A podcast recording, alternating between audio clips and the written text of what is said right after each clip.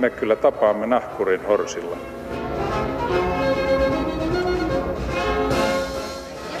Mä sanoin, että minä juon nyt kahvia.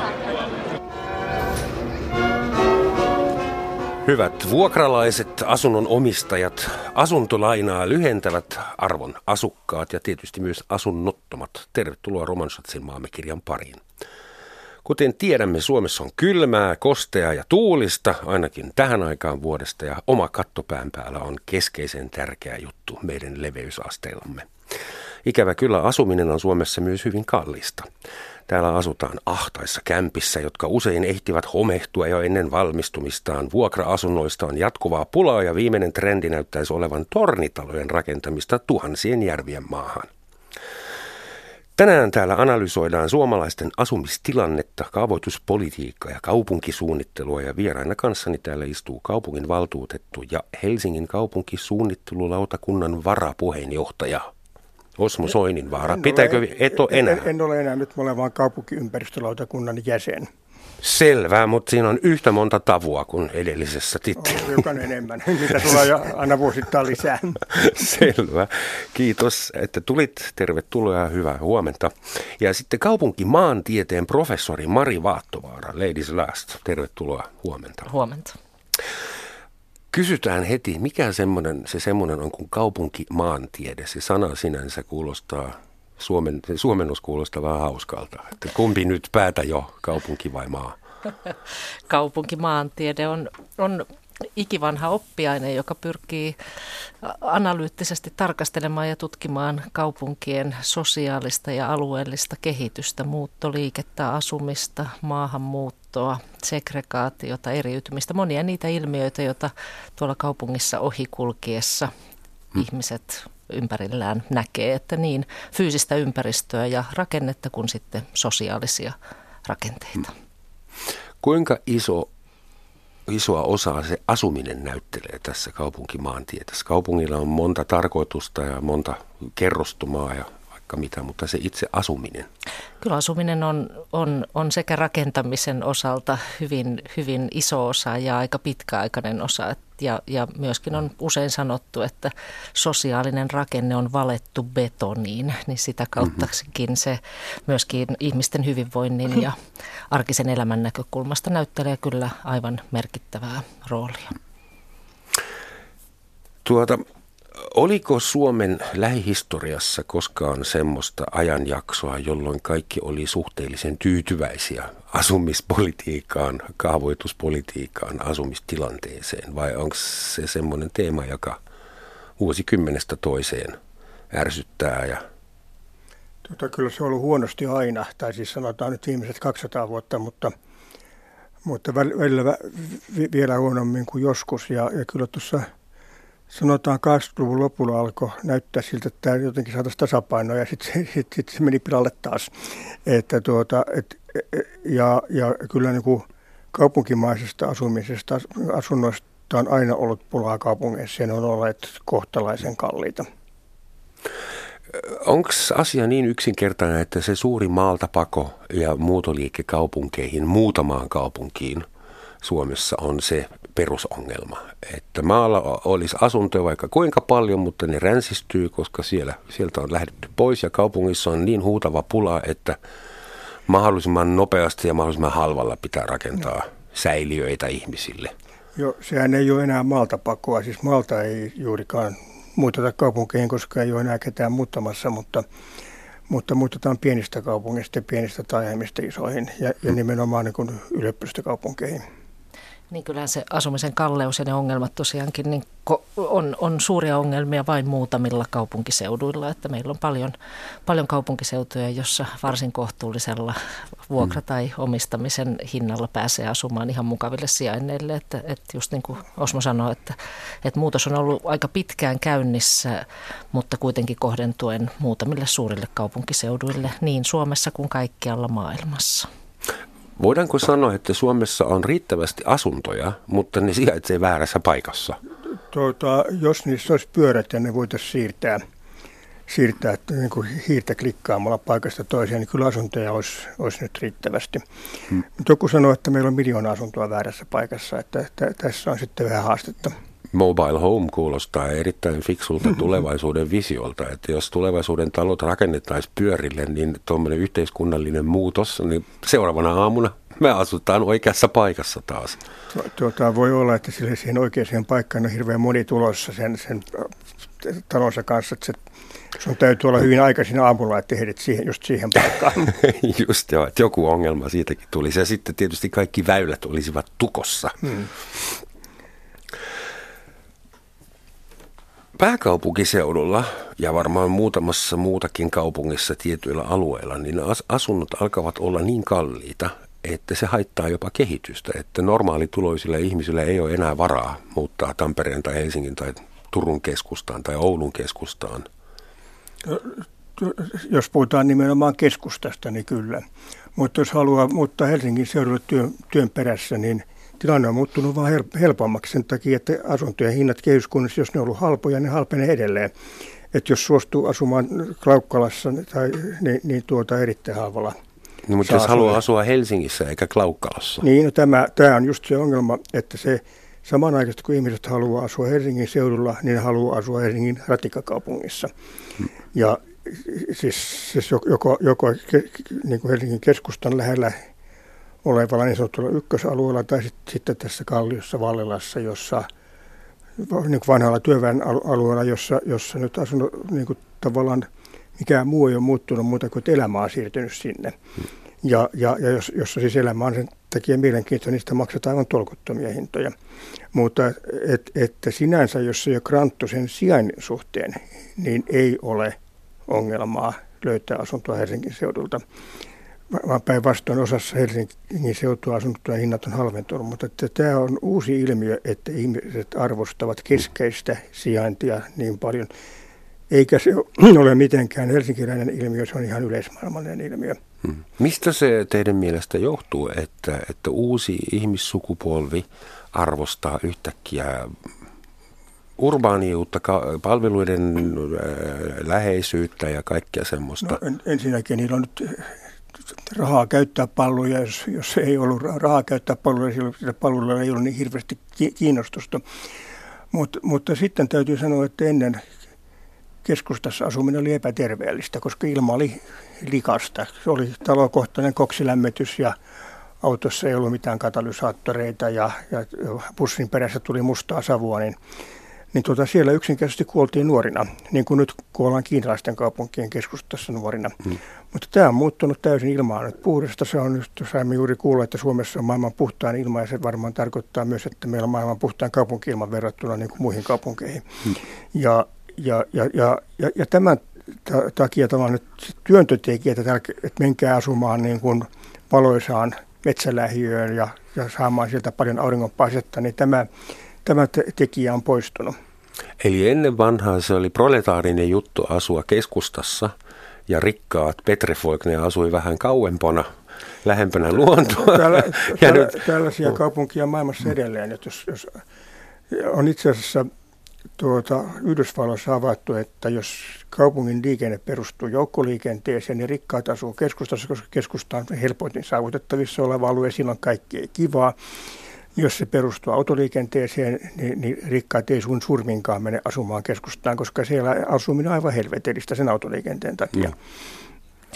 Niin ehkä tähän on kuitenkin, Helsingin niemi on pieni alue ja siellähän asuu semmoinen 10% pääkaupunkiseudun asukkaista. Jos otetaan Helsingin seutu, niin vielä pienempi osuus ja kun tulevaisuudessa ajatellaan, että kaupunki kasvaa, niin yhä pienempi osuus, vaikka sinne kuinka rakennettaisiin, niin mahtuu sinne. Jos indikoidaan 2 miljoonaa, jopa 2,5 miljoonaa ihmistä, niin sen ihmisjoukon määrä, joka siihen urbaaneimpaan keskustaan pääsee, on aika pieni ja sitä kauttahan se on tietenkin kallista asumista, mutta kyllä meillä edelleen on kaikki tutkimukset kertoo, että on olemassa myös joukko ihmisiä niin meillä kuin muualla maailmassa, jotka on valmiita ja halukkaita asumaan omakotitalossa vähän kauempana kaupunkien keskustasta. Että kyllähän ne kokonaishinnat, joita omakotitaloasumiseen laitetaan usein 2 auton lisällä, niin on aikamoisia.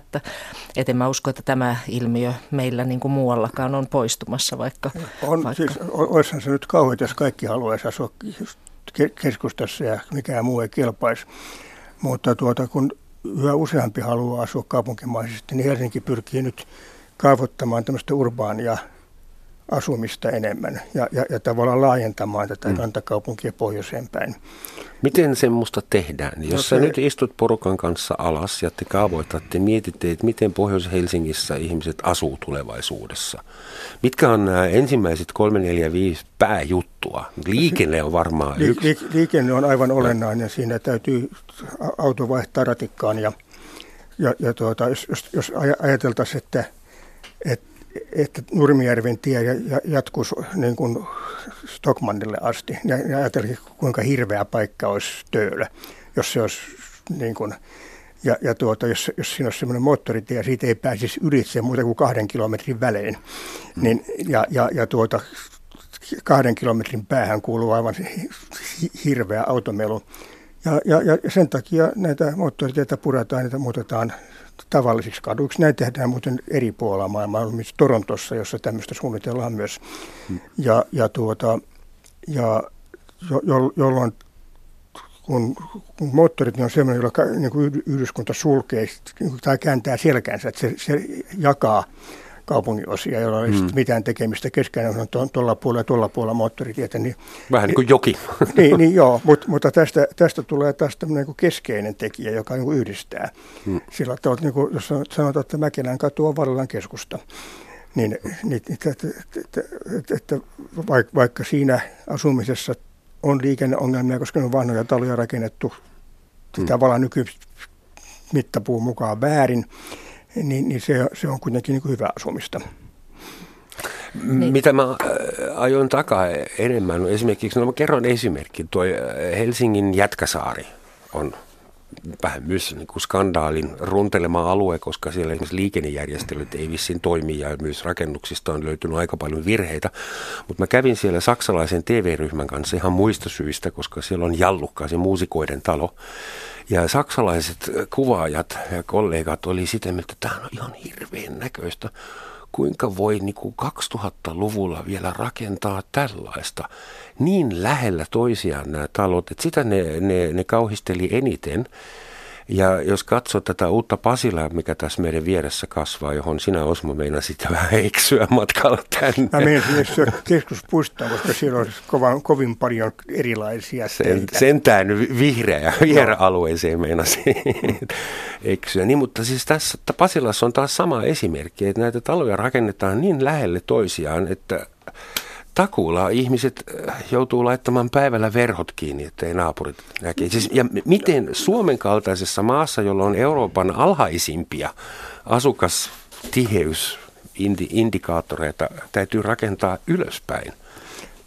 En mä tiedä. Mä oon asunut nyt 30 vuotta Katajanokalla, jossa taloutta ei ole lähellä toisiaan, vaan suorastaan kiinni toisissaan. Erittäin miellyttävä asuinalue ja suosittu. Ja muutin nyt Kruununhakaa, jossa on ihan sama tilanne. Että kyllä ja asuntojen hinnoista näkee, että kyllä on enemmän ihmisiä, jotka haluaisi asua tällä tavalla. Mutta se, mikä tässä uudessa rakennustavassa on, että ne tekee rumaa. Ja jos rakennetaan tiivisti, niin julkisivujen pitäisi olla taideteoksia eikä niin kuin semmoisia aamukrapolassa nopeasti sutastuja viritelmiä. Tätä mä ihmettelen. Meillä on semmoinen arkkitehtuurisuunta, joka sanoo, että arkkitehtuurin tehtävänä ei ole tehdä kaunista, vaan linjakasta. Meillä on ollut suomalaista jugendtyyliä, josta olemme kollektiivisesti ylpeitä, ja sitten meillä on ollut funktionalismi, josta ollaan kenties vielä enemmän ylpeitä. Entäs tämä nykyinen tyylisuuntaus, että ollaanko siitä joskus ylpeitä? Se on nyt paranemassa, että kyllä tämä pahin betonibrutalismin aika on ohitse, mutta joku on sanonut, että se johtui siitä, että professori oli värisokea, mutta se on ehkä rumasti sanottu, mutta joka tapauksessa niin paljon enemmän pitäisi kiinnittää huomiota rakennusten julkisivuihin. Mä olin Prahassa käymässä, joka on erittäin tiivistä rakennusta, mutta se on tämmöistä uskallasista tai jotakin semmoista. Mä oon huono näissä tyylisuunnissa, mutta joka tapauksessa semmoista niin vanhan näköistä rakennusta. Osa niistä oli hyvin nuoria, että ne oli ikään kuin jäljitelmätyyliä, mitä Suomessa pidetään ihan syntinä. Mutta oikein kivan näköistä. Nyt kun oli tämä pitkä kuuma kesä ja koko Eurooppa ainakin keskusteli globaalista lämpenemisestä ja siitä, että miltäköhän meidän tulevaisuuden kesät näyttää, niin yksi teema oli myös globaali lämpeneminen ja urbaanialueet. Yksi ongelma on se, että kun aurinko paistaa kaupungin päälle, betonin päälle, niin se betoni varaa sen lämmön. Ja sitten kun aurinko on mennyt nukkumaan, niin sitten tulee trooppisia öitä, koska betoni heikuttaa sitä lämpöä. Ja se voi olla jopa tappava. Pariisissa kuolee 45 asteen helteessä suurin piirtein porukkaa. Ja tiedämme sen kaiken, mutta kaupunkisuunnittelijat on kaikki samaa mieltä siitä, että se johtuu siitä, että me ollaan rakennettu kaupungit väärin. Kaupungissa pitää olla enemmän viheralueita ja paljon enemmän vesipintoja, jotta se vesi voi haihtua ilmaan. Ja jos nyt miettii esimerkiksi Jätkäsaarta tai Pasilaa, niin mihin saadaan mahtumaan nämä haihtuvat vesipinnat ja viheralueet? Jätkäsaaressa on sitä haihtuvaa vesipintaa siinä ympärillä aika paljon. Okei, point taken.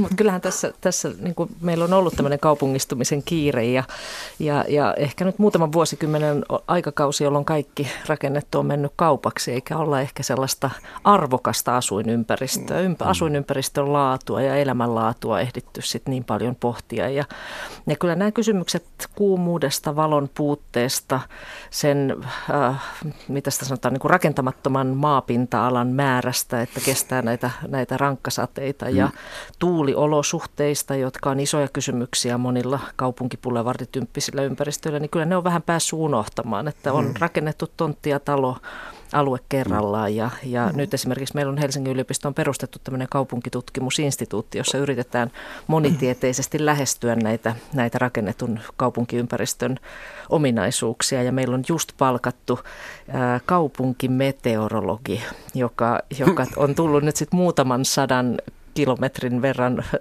alaspäin tuolta taivaalta miettimään, että minkälainen se kaupunkiilma on. Mikroilmastoa. No. Joo, tuulta ja valoisuutta ja monia tällaisia pienhiukkaskysymyksiä ja sen sellaista. Ja me tiedetään, että ihan pienillä puiden sijoittelulla, korttelirakenteella, ehkä vähän väljemmällä tilalla, niin saadaan merkittäviä eroja siihen ilmanlaatuun. Jos ajattelen sitä Jätkäsaarta, en mä nyt halua perkelyyttää jätkäsaarilaisia parkoja, että kiva, että löysitte ihanan asunnon sieltä, mutta mitä kaikkea siitä projektista tai hankkeesta voi esimerkiksi oppia tulevaisuutta? No sen suurin moka liittyy satamaan ja liikenteeseen. Kun Helsinki siirsi sataman Jätkäsaarista Vuosaareen ja nyt satama on siirtänyt sen takaisin. Ja se liikennemäärä, joka kumipyörällä tulee näillä lautoilla, on ylittää aivan dramaattisesti se, mitä satama alun perin ilmoitti. Ja kun liikennejärjestelmä on tietysti mitoitettu sen alkuperäisen ilmoituksen mukaan, ja nyt ne on moninkertaistaneet tämän liikenteen. Ja se ei vaan kertakaikkisesti käy päinsä. Kuinka semmoista voi tapahtua yhden pikkukaupungin alueella? No, kyllähän tämä tarkoittaa, että se päätöksenteko on vähän liian lohkoontunut, että satama tietysti ajattelee kapeasti vaan sataman investointeja, siinä puhutaan 100 miljoonista, mutta tämän Jätkäsaaren arvo on miljardeja. Ja jos se pilataan tuolla satamaliikenteelle, niin ei ole hyvä. Mutta sitten tähän, että on tietysti trendikästä puhua siitä, että hellekesät on Pariisissa ja Ateenassa vaarallisia ja sen takia täytyy pohtia. Mutta Suomessa tämä ongelma todennäköisesti ei ole ihan yhtä polttava kuin Ateenassa, vaikka ilmasto kuinka tästä muuttuisi. Ja sitten kun meillä on tämä kaukolämpöjärjestelmä, niin kaukolämpöjärjestelmään on helpommin liittää myös kaukojäähdytys, jolloin me pystymme itse asiassa sen ylimääräisen lämmön muuttamaan hyötylämmöksi ja tekemään sitten lämmittämään sillä meidän suihkuvedet ja muut tämmöiset. Tätä etua ei niillä kaupungeilla ole, joilla ei ole kaukolämpöä. Mutta ehkä tässä on semmoinen niin kuin yksi iso ongelma on se, että me tehdään, on paljon semmoisia suunnitelmia, jotka perustuu olettamukseen, että ihmiset rupeaa toimimaan toisella tavalla. Että sehän liittyy niin tähän satamaan, että voidaan olla huomioimatta liikennettä, koska kohta liikenne loppuu vähän samalla tavalla näihin kaupunkipulevardeihin. Että jos Länsiväylää nyt sitten suunnitellaan pulevardisoitavaksi, niin ajatellaan, että sitten ne autot ei enää kulje. Ja nythän metron myötä, onko se nyt prosentin verran, kun se liikenne on siinä Länsiväylällä vähentynyt. Että se olisi tavallaan mun mielestä sellaista... Sen pulevardin välityskyky on ihan yhtä iso, koska Länsiväylän välityskyky ei ole riippuvainen siitä, että tekeekö siihen TV on niin kuin 2, 4, 8 vai 16 kaistaa, vaan siitä, että kuinka moni auto pääsee Porkkalankadun risteyksestä läpi. Mm-hmm. Ja ei Helsingillä ei ole mitään aikomusta päästää niitä enempää. Helsinki muuten omistaa sen liikennevalon. Eikä siihen ole myöskään liikenne lisääntynyt, että ei ole tulossakaan olijoita. Mä luulen, että se voi olla toiseen suuntaan. Joo, mutta joka tapauksessa se kuinka paljon katuverkko pystyy Länsiväylästä ottaa vastaan, on se minimitekijä. Ja sen määrä, minkä katuverkko pystyy ottamaan vastaan, niin se pulevari pystyy myös välittämään. Mm. Sitten voi olla, että ne espoolaisparat, niin että matka-aika lisääntyy minuutilla, mutta sitten ne 10 000 ihmistä, jotka pääsee asumaan kaupunkiin, sen sijaan, että ne asuisi jossakin huitsin Nevadassa, niin niiden matka-aika pienenee puolella tunnilla. Niin, mutta ehkä ne ei edes halua välttämättä siihen ympäristöön. Että kyllähän näissäkin tavallaan tämmöisessä kantakaupungin jatkaminenhan on ihana ajatus, että sitä voitaisiin jatkaa, mutta kyllähän ne asuinolosuhteet ja asuinympäristö muuttuu. Jo kun katsotaan Mannerheimintien loppupäätä, niin sehän on pulevardia, ja mä en ole ihan varma, että onko se juuri sitä Helsinkiä ja kantakaupungin on Mannerheimintien alku. Alkupää. Anteeksi, Mannerheimintien alkupää. Loppupää on jossain Tullinpuomessa, kaukana pohjoisessa. Siitä mä puhun itse asiassa juuri siitä asuinympäristöstä, koska sehän on tavallaan sitä tulevaa kaupunkia, kun meillä tarjolla olisi niitä monikeskuksisen kaupunkiseudun oikeita pieniä keskuksia, joita voisi pulevardein elämättää. Tämän takia mä ihmettelen, minkä takia Espoo tuhosi sen mahdollisuuden, että se olisi voinut tehdä urbaania ympäristöä, että metro sinne lähelle. Ja laittoi sinne 80-luvun lähiöitä. Ja vielä sillä tavalla, että kun urbaanissa elämässä on niin kaikki kivoja kahviloita täällä ja siinä kävelessä voi pistäytyä sinne ja tänne ja tonne. Ja tässä todettiin, että kaikkien palvelujen pitää olla kauppakeskuksessa. Sen ulkopuolella ei ole mitään. Mutta toisaalta ehkä sen se vaatii aikaa. Jos miettii, että ei silloin ennen vanha tehty niin, että oli kaupunki ja siihen sitten rakennettiin rautatie ja rautatieasema, vaan ensin rakennettiin se rautatie ja sen varrelle syntyi kaupunkia. Että ehkä se länsimetro 50 vuoden kuluttua siellä kehittyy ehkä ihan oma kulttuuri ja on kivoja pikkukahviloita jossain vaiheessa. Mutta silloin sulla on semmoinen hiukan pessimistinen ajatus, että ne talot, mitä nyt rakennetaan, niin ne niin kuin puretaan 20 vuoden kuluttua, että ne on niin läpeensä homehtuneita, että sitten voidaan tehdä järkeviä taloja. Mm.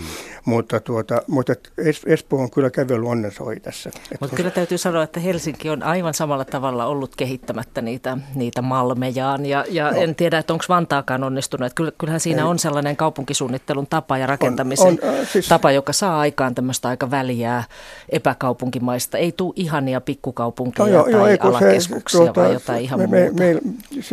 Silloin 60-luvulla tehtiin hirveän määrä normeja, jotka kielsi kaupunkimaisen rakentamisen. Ja vaikka ne normit on poistettukin suurelta osin, niin ne on jäänyt suunnittelijan päähän. Kyllä tässäkin voi sanoa, että sen Jätkäsaaren niin ongelma on pikemminkin siinä, että se ei ole tarpeeksi kaupunkimainen. Ja sitten katsotaan, että ihmiset äänestää jaloillaan ja kukkarollaan, ja kyllä näitä ikään kuin urbaanisti suunniteltuja, 30-luvulla, 20-luvulla suunniteltuja ja 1800-luvulla suunniteltuja kortteleita arvostavat selvästi eniten. Mutta aika vähänhän meillä on sellaisia alueita, mitä nyt vaikka romanin synnyin maassa on paljon tai Saksassa, missä mennään junalla ja aika usein itse asiassa junalla sellaiseen ihanaan pikkukaupunkiin, jossa on tiiviisti, ei sellaisissa massiivisissa rakennushankkeissa, vaan tiiviisti ihmisiä lähellä asemaa, ei niinkään. Tätä just ajatellaan. ajattelin, että Espoo olisi voinut tehdä tämmöistä, mutta sitten se teki ihan muuta. Ja oma ennusteeni on, että se on Espoolta aivan massiivinen munaus. Ja kun sä tutkit tätä segregaatiota, niin sä tulet havaitsemaan, että jos tehdään radan varren lähiöitä, joiden ainoa tarkoitus on asuttaa ihmisiä tehokkaasti ja toiseksi se, että ne eivät tuloa rahojaan missään, mikä on kauppakeskuksen ulkopuolella, niin tulotaso pienelle asemalta, kun mennään poispäin.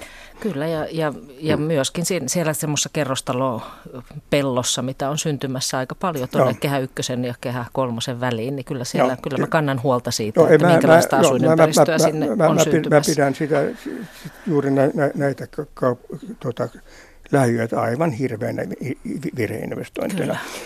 Ja sen takia, kun voin vaikuttaa vaan siihen, mitä tehdään Helsingissä, niin me yritetään nyt Helsingissä tehdä Kehä ykkösen sisäpuolen urbaania ympäristöä ja jonkin verran Kehä ykkösen pohjoispuolellekin, että Malmin lentokenttäalueesta tulee oikein hyvä. Entinen lankomieheni, jolla on pienlentokone, siellä on täysin eri mieltä sun kanssa Osmo. Hän on sitä mieltä, että antakaa niille rauhassa lentää. Se on aivan tolkuton ajatus vaatia keskeltä kaupunkia 3-4 kilometriä maahan sitä varten, että sun lankomies voisi harrastaa ilmailua. Mutta eikö se ole kuitenkin, että siis meillähän on maata ihan massiivisesti. Et jos me vaikka ajateltaisiin, että sitä väliä rakennetta pääkaupunkiseudulle Töölön, jos otetaan etu- ja takatöölön keskimäinen tiheys, niin mahtuisi 9,5 miljoonaa ihmistä. Espoon rantaradan eteläpuolelle, siis tuon junaradan eteläpuolelle. Siis verrattuna Manhattaniin. Espoo, se on Pariisin kokoinen alue, joka on siinä rantaradan ja Etelä-Espoon tavallaan siinä välissä. Että kyllä meillä on sitä väljyyttä on ihan valtavan paljon ja jos ajateltaisiin vaikka, että annetaan ihmisille, tuplataan rakennusoikeus kaikilla tonteilla. Tänne mahtuisi toinen mokoma määrä ilman, että otettaisiin yhtään Malmin lentokenttää tai mitään muutakaan uutta aluetta käyttöön. Malmin lentokenttä on niin keskeisesti sieltä. Miksei Espoo voi ajatella, että ne voisi jättää yhden metroaseman ympäristön rakentamatta ja varata sinne 3-4 kilometriä maata harrastusilmailaan, kun espoolaiset on niin mielellään neuvomassa tässä lentokenttäasiassa. Täällä ollaan virittämässä kahden kaupungin välistä konfliktia ihan selvästi.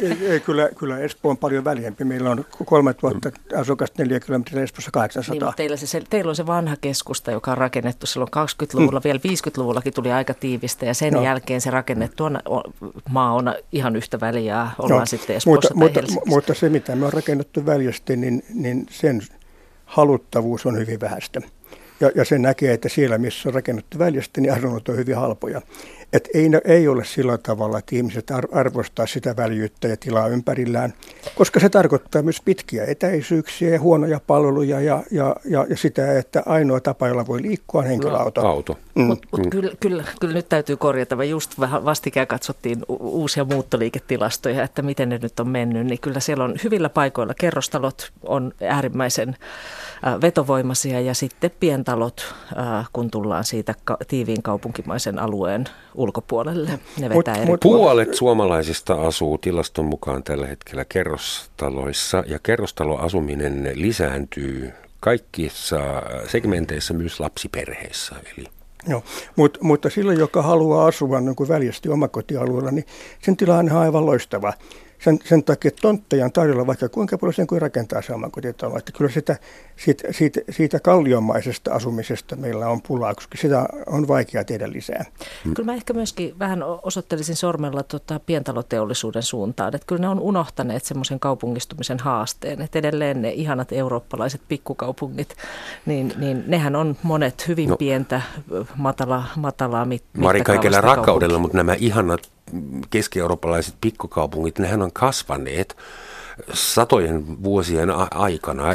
Ja jos Nürnberg rakennetaan tänään, niin se ei ole edes läheskään niin nätti kuin miltä se nyt näyttää joulupostikorteissa, koska se johtuu siitä, että nämä rakennukset on 1400-1500-luvulta. Niin silloin osa on, mutta siellä on kyllä paljon sinne väleihin asetettua ihan uutta vetovoimasta asuntokantaa myöskin. Siis tuollaisia mukavanhoja, joo. No kyllähän suomalaisissakin pikkukaupungeissa on joku hyvinkin johdonmukainen tyyli. Siellä on joku ABC-huoltoasema, sitten siellä lähestöllä on Alko ja kauppakeskus ja apteekki. Ja kaupungin keskusta koostuu Prisman parkkipaikasta. Jep. Mä oon harrastanut paljon pyöräilyä, mä oon pyörämatkailija, ja pyörämatkailuhan on tavallaan pikkukaupunki- ja maaseutumatkailua. Mm. Ja kyllä siis tulee suru puseraan, kun vertaa suomalaisia pikkukaupunkia niin kuin keski-eurooppalaisiin pikkukaupunkiin. Miten tämä on puhuttu Vapaamuori mafiasta, mutta kyllä tämä Lions Clubin mafia on tehnyt meillä niin kuin ihan hirveätä jälkeä. Mm. No mutta suomalainen pikkukaupunkihan on myös kun kylä, se on syntynyt ihan eri dynamiikalla, että Keski-Euroopassa silloin oli keskipiste, se kirkko esimerkiksi, ja sen ympärille tultiin asumaan niin lähelle kirkkoa kuin vaan pystyttiin. Ja Suomessa oli se kirkko ja sitten kaikki asui oman peltonsa reunallakin 2 kilometrin päässä siitä kirkosta. Eli se on niin kuin väkipaolla organisoitu yhteisö, semmoinen suomalainen pikkukaupunki. Mä en muista mikä se Ruotsin kunkku oli, joka päätti isojausta, mutta tämähän tuo suomalaisen kylärakenteen täysin. Hmm. Tutkimusten mukaan suomalaisten ihanne tapa asua olisi suurin piirtein pikkasen kärjistettynä, että oma kotitalo kaupungin ydinkeskustassa, jossa on oma perunamaa. Eli jos kaikki sais tahtonsa läpi, niin meidän kaupungin näyttää siltä. Kun mulla on tämmöinen ekonomistikoulutus ja kun nämä tavoitteet on ristiriitaisia, niin mä uskon, että ihmiset haluaa sitä, mistä ne maksaa eniten.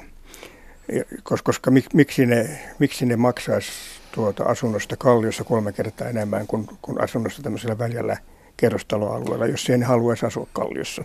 Nyt sä puhut neliöhinnoista, etkä siitä kokonaisinvestoinnista, joka asumiseen laitetaan. Että onhan meillä paljon ihmisiä, jotka laittaa 500 000 euroa johonkin aivan muualle kuin Kallioon. Joo, kyllä.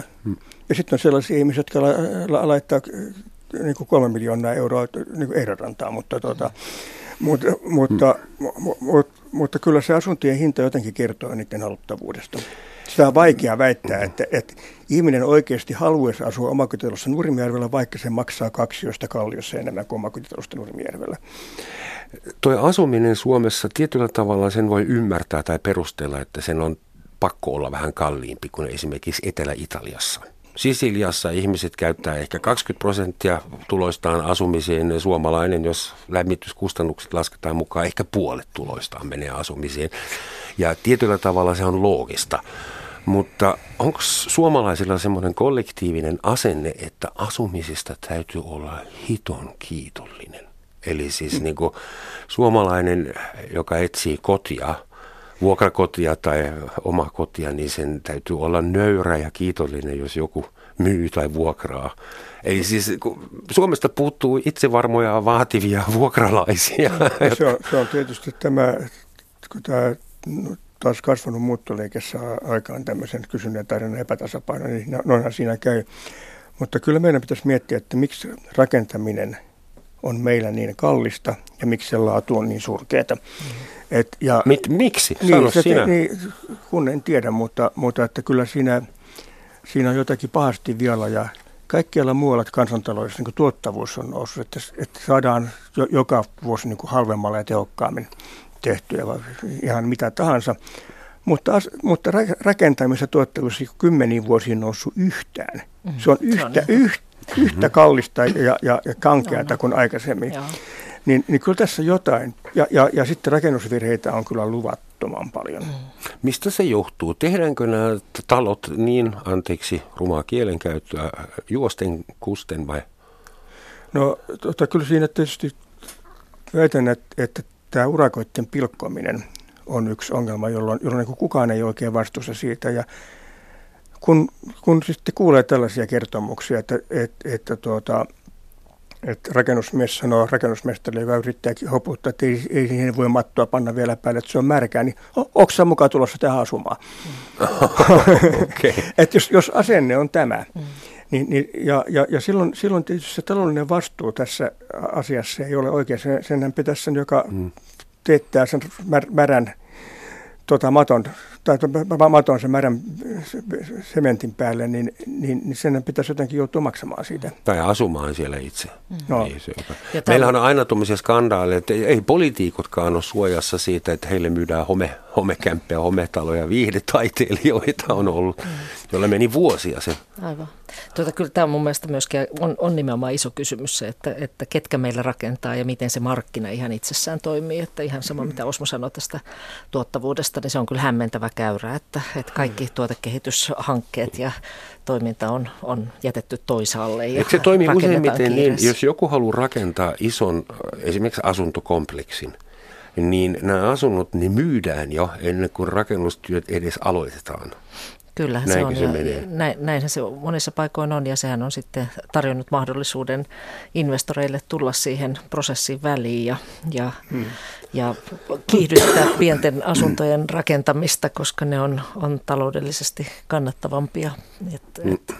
Mutta toinen asia tähän asumisen hintaan niin on kyllä kaavoitus, että kyllähän se on sitten niin kuin toinen iso kysymys, että kuinka paljon kaavoitetaan ja mitä millekin tontille saa rakentaa, miten olemassa olevaan rakenteeseen päästään käsiksi. Että kun mä oon välillä miettinyt, mitä tapahtuisi, jos annettaisikin tontti, ei asunto neliöinä, vaan sanottaisiin, että tässä on tontti, sille voi rakentaa 40 asuntoa.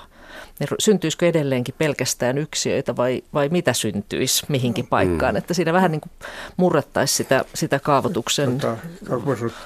Kaupunkiympäristölautakunta kävi Torontossa katsomasta, miltä kaupungista tulee, kun toimitaan tuolla tavalla. Ja se oli hirveätä. Ensinnäkin Torontossa on kahdenkokoisia taloja, 2-kerroksisia ja 70-kerroksisia, eikä juuri mitään siitä välistä. Mutta voisi sitä kokeilla. Kyllä mä en usko, että Torontosta tiedetään, että se epäonnistuu. Torontossa sitä on kokeiltu, se jälki on kamalaa. Ja kun kyllä kaupunkisuunnittelu on kuitenkin optimointia ja tämmöinen täydellinen osaoptimointi. Minä en välitä, miten naapurille tässä käy. Niin ei se ole hyvä. Täydellinen osaoptimointi. Niin. Ei lainkaan piittaa siitä, mitä minä teen, aiheuttaa muille. Ja kuka sen sitten tietää, että mikä on optimi? Jos sulla olisi nyt sellainen söpö omakotitalo niin kuin sulla on, ja naapuri päättää rakentaa siihen 70-kerroksisen tornin, niin sä olisit varmaan kauhean ilahtunut tästä.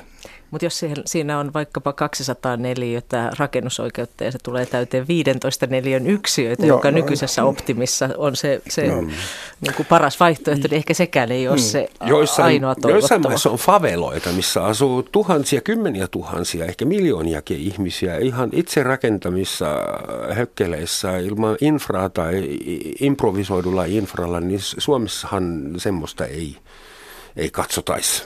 Hyvällä. Ja kyllä se on täysin laitonta, mutta... Ja kyllä se myös aika epäterveellistä asumista on. Siellä on huomattavan paljon tulipaloja ja myrkyllistä maaperää ja vaikka mitä. Väkivaltaa. En ollut suosittelemassakaan favela-kulttuuria espoolaisille tai vantaalaisille, mutta mä mietin sitä, että Suomessa kaikki on loppuun asti lailla ja säädöksillä organisoitu. Täällä et rakenna koirankoppiakaan ilman, että joku tulee ja tsekkaa paloturvallisuuden ja rakennusmyrkyt ja mitä valuu maaperään siitä YMS. Sitä mä tarkoitan, että kuinka tukehtuttava tämä järjestelmä on, että onko Suomessa liikaa kommunismia, mitä rakentamiseen tulee liikaa säätelyä ja säännöstelyä, vai liian vähän? Että pitääkö enemmän politiikan vaikuttaa asumiseen ja rakentamiseen vai vähemmän? Sitä jonkin verran puuttuu, että se on aivan liian yksityiskohtaista. Kyllä meillä minusta kaavoittaja on mennyt aivan liian pitkälle rakennussuunnitteluun, että se haluaa saman tien suunnitella sen talon. Ja siinä suhteessa se osittain johtuu tuomioistuimesta, jotka on sitä mieltä, että rakennuslupa pitää myöntää, jos se on kaavan mukainen. Ja silloin kaava pitää tehdä hirveän tarkaksi, ettei voi tehdä ihan mitä tahansa. Muualla maailmassa voidaan tehdä sillä tavalla, että rakennuslupavaiheessa on sellaista harkintaa, että voiko ton näköisen tähän laittaa. Ja se muiden maiden käytäntö on kyllä parempi. niin kyllähän yksi keskeinen tekijä nimenomaan on erilainen säätely, ja joka nostaa asuntojen hintoja. Että paitsi tosiaan tämä rakennuskaavoitussäätely, niin meillä on ylipäätänsä kuntiin. Vielä 30-40-luvulla oli kunnalla 40 lakisääteistä tehtävää ja nyt niitä on 550, 535. Et sieltä tulee tavallaan hyvin monessa eri kerroksessa tulee paljon sellaisia säädöksiä, jotka kangistaa ne kaiken kokeilut ja yritykset, että niistä tulee heti laittomia. Joo, näistä normeista, jotka säätelevät tätä, niin aivan ylivoimasti kallein on autopaikkanormi, joka nostaa 500 € neljä asumiskustannuksia. No okei. Okay. Joo. Entäs jos silloin sähkötolppa, niin se on vielä kalliimpi? Joo, no se ei tässä nyt paljon, mutta jos autopaikka maksaa 50 000 €, niin se sähkötolppa makmaksaa niin 3 000 €, ei se nyt tuossa paljon. Ei sitä vaan, se on niin hauska detaili se sähkötolppa. Joo, sitä joutuu joka talvi selittämään jollekin ulkomaalaisille, kun kysyy, what's that? Joo, mutta kohta siihen tulee paljon ytempi sähkötolppa, kun säkin vaihdat sähköautoon. Tankkaamaan, joo. Mutta sähköauto onkin hyvä juttu mun mielestä, koska sitten ei tarvitse enää kaivaa öljyä arabimaista, vaan sitten kaivetaan litiumia Peruun Atakama. Atakama erämaasta. Se on varmasti parempi ratkaisu. Pelkään pahaa, että kansainväliset kaivosyhtiöt tulevat myös Suomeen tekemään tätä. Mutta mutta sitten toinen kallis on jota muissa maissa ei ole, on tämä väestönsuojelunormi, jossa meillä varaudutaan ydinsotaan niin kuin kaikkialla. Ja mitä se vaatii rakentajalta? Se vaatii pommisuojan. Siis väestönsuojelutilan, joo. Siis anteeksi, onko meillä semmoinen laki, että jos rakennat talon, siellä pitää olla... Jos rakennat kerrostalon. Omakoti-asukkaat, niin mä en tiedä, miten niiden käy sodassa, mutta ne menee saunaan sitten. Niille ei tätä määräystä ole.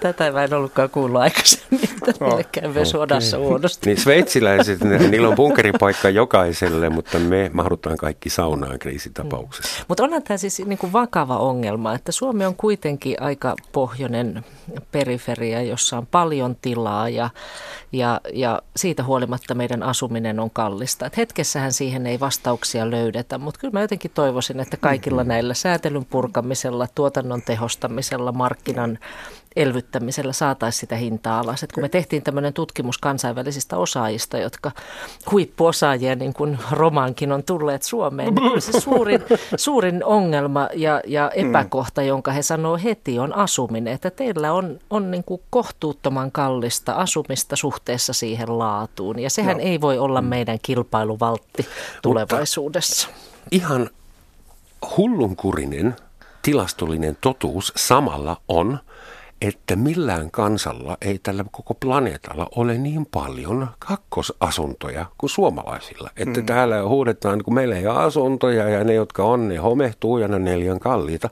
Ja kellään ei ole niin paljon kesämökkejä ja lisää neliöitä jossain automatkan päässä. Ne kesämökit taas on aika halpa rakentaa sen takia, että niitä ei tarvitse kestää talvea. Että kyllä meillä tietysti, kun me ei voida tehdä pahviseinäisiä taloja, koska tähän aikaan vuodesta se alkaisi olla vähän niin kuin holot nauro.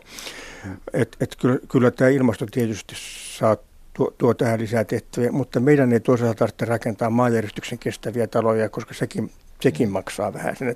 Mutta niissä kesämökeissähän on jotain kaunista, että mullakin on maisema-arkkitehdin tutkinto ja silloin niin kuin Yhdysvalloissa käytiin läpi tätä suomalaista kesämökkirakentamisen kulttuuria, että aikaisemmin meillä jokainen osasi asettaa sen oman kesämökkinsä aika nätisti sinne luonnon helmaan ja tehdä siitä sellaista ympäristöä, joka on viihtyisää, joka ei häiritse naapuria, ei tuo... Ja nykyään pitää käydä feng shui-kurssilla. Että pääsee tähän, että jotain sieltäkin voisi varmaan kaivaa sieltä kansan syvistä luonteista ja osaamisesta. Ennen maaseuturakentamista maatalot osattiin sijoittaa maisemaan hyvin. On. Ja se oli vähän niin kuin itseisarvokysymys, että ei kehtaa tehdä semmoista niin kuin ruman näköistä väärää paikkaan. Joo. Ja nyt sitä pyritään estämään säädöksillä, että näin ei. Puhutaan vielä yhdestä asiasta, joka on askarruttanut, ei ainoastaan mua, vaan aika monia ja pitkään, ja se on se jako, kuinka paljon Suomessa asutaan omistusasunnoissa ja kuinka vähän täällä asutaan vuokralla. Koko Euroopassa, ehkä myös maailmanlaajuisesti, Saksassa ja Sveitsissä asutaan eniten vuokraa. Yli puolet väestöstä asuu vuokra-asunnoissa, joka helpottaa sen, jos sä saat toisesta kaupungista hyvän työpaikan, professuurin vaikka, niin sä voit lähteä ja sun ei tarvitse myydä mitään kämppää eikä ostaa uutta, eikä pelailla lainojen kanssa, mutta Suomessa jokaisella ihmisellä on 2-3 kertaa elämässä edessä semmoinen suuri askel, oman asunnon ostaminen ja totta hemmetissä velaksi, suuresti velaksi. Ja se on, mua on pidetty luuserina, kun mä oon onnistunut elämään 32 vuotta Helsingissä vuokralla. Milloin me saadaan Suomeen semmoinen kulttuuri, että porukka vaatii vuokra-asuntoja ja meille rakennetaan niitä? Puolet helsinkiläisistä asuu vuokralla, että Helsingissä on aika... No, mutta Suomessa se on 75%. Mutta ei se kaupunki ulkopuolella muuallakaan ole kovin yleistä. En tiedä yhtään maatilaa, jossa asuttaisiin niinku vuokralla siinä omassa maatilan päärakennuksessa. Mutta se, että se on mukaan helppo muuttaa, jos on vuokralla, niin se tietysti riippuu siitä, onko niitä vuokra-asuntoja olemassa. Että jos Tukholmassa... laillista, semmoista, jos ei maksa pimeästi. Vuokra-asuntoa joutuu jonottamaan 20 vuotta, niin ei se niin kuin kauhean yksinkertaista se muuttaminen ole. Okei, se on täällä helpompi, mutta kuitenkin kuinka paljon järkeä on siinä, että ihmiset joutuu ostamaan kotejaan velaksi ja ovat sitten, niin kuin Suomessa sanotaan, pankin kanssa naimisissa tai jonkun kanssa naimisissa? Se on tehty ihan tahallaan. Meillä on semmoinen lainsäädäntö, jossa jos asut vuokralla, niin siitä syntyy verotuloja jotakin kautta valtiolle. Ja jos minä asun omistamassani asunnossa, niin siitä ei synny. Päinvastoin nyt vielä jostakin käsittämättömästä syystä valtio maksaa osan sitä korostakin. Tällä tavalla omistusasuminen tulee elinkaaren aikana halvemmaksi kuin vuokralla asuminen. Ja se on ihan selkeä päätös, näin on haluttu. Se on niin sanottua kansankapitalismia. Mutta että kyllä siitä paljon haittavaikutuksia on. Ja se johtaa siihen, että ihmiset on, silloin kun ne on perustaa perheen ja niillä on lapsia, joutuu ottamaan isomman asunnon, niin silloin niiden talous on todella ahtaalla. Ja sitten kun lapset on lentänyt ulos pesästä ja asuntolaina maksettu, niin sitten yhtäkkiä on rahaa kuin roskaa. Niin tämä elinkaartakaan ajattelen ole ihan järkevää. Niin, toisaalta sitä voi ajatella toisinpäin, että sitten kun vanhempana tulot vähenee, niin sitten tätä kautta just pystyy kuitenkin pitämään, että se on semmoista jonkinlaista turvaa siihen elämään sen elinkaaren aikana säästetty asunto. Että meillä myöskään ei ole ehkä opittu säästämään, vaikka ekonomistit niin toivoo, niin kaikenlaisiin osakkeisiin ja muihin vaihtoehtoisiin kohteisiin. Semmoinen sana, kun ensiasunto, sitä on vaikea saksantaa, koska ei semmoista, siis sitä konseptia. Okei, erste eigene Wohnung on olemassa, mutta se on todennäköisesti vuokrakämppä, se ensiasunto. Ja Suomessa se on ensimmäinen ostamani.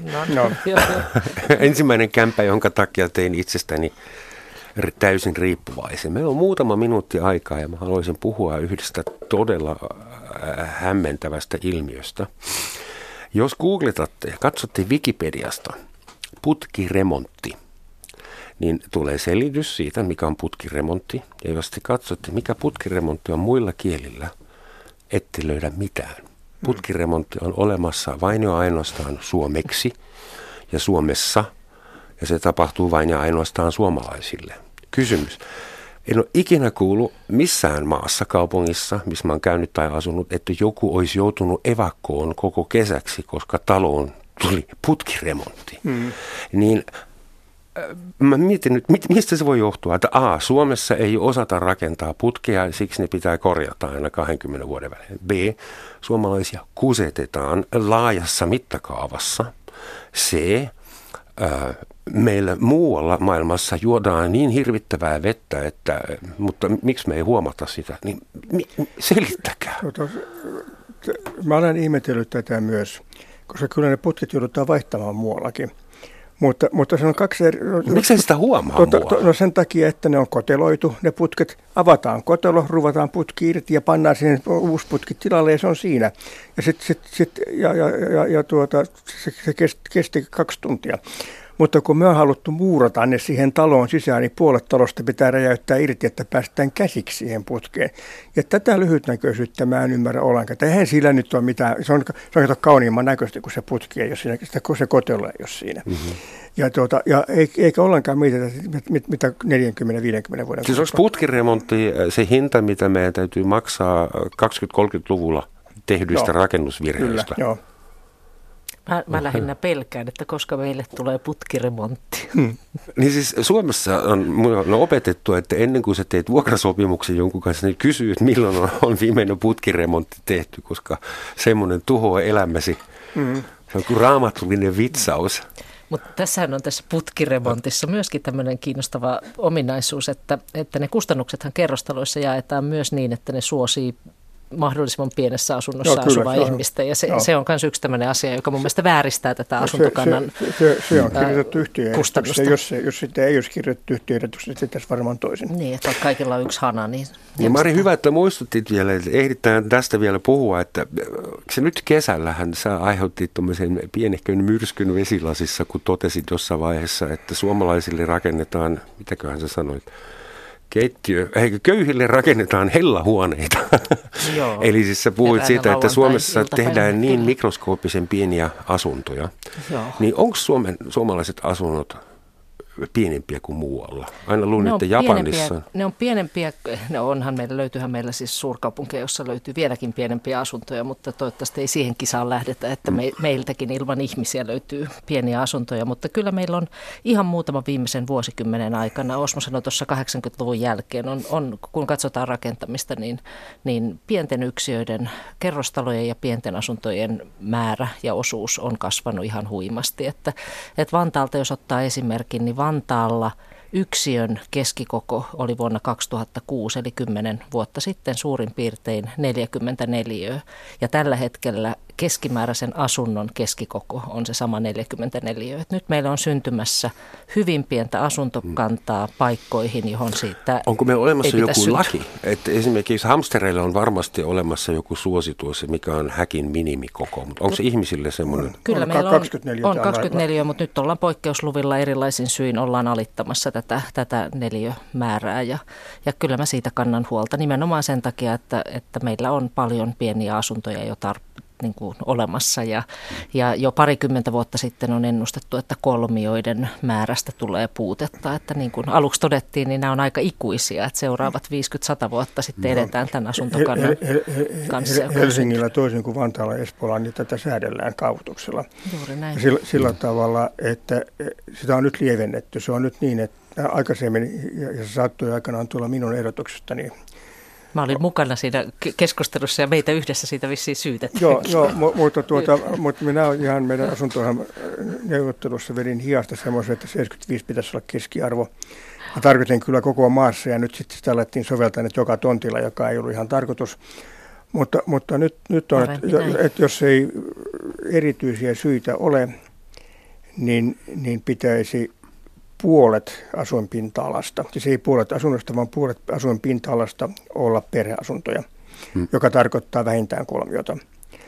Mutta kyllähän näitä pieniä asuntoja rakennettiin 60-luvullakin, että joku Munkkivuori on siinä mielessä, kun siellä ei ole mitään muuta kuin pieniä asuntoja, niin se on hankala. Toivottavasti emme asu kohta mikroskoopisen pienissä yksiöissä yksin ja vain meidän pesukoneet, jääkaapit ja kännykät kommunikoivat enää kesken. Ja me emme sitä tervehdi hississä. Osmo ja Mari, suuret kiitokset. Tän enempää ei ehditä Suomen asuntotilannetta nyt parantamaan. Ja sekään kysymys, että täytyisikö koko Suomi pitää asuttuna, että ei me ehditty sitä nyt käsitellä kuin vähän vain. Mutta lopuksi sitaatti, josta mä en vieläkään tiedä, että onko se nerokas vai onko se aika tyhmä, mutta se on sveitsiläis-ranskalaisen arkkitehdin suusta, jonka nimi oli Le Corbusier, ja hän sanoi, että talo on kone, jonka sisällä eletään.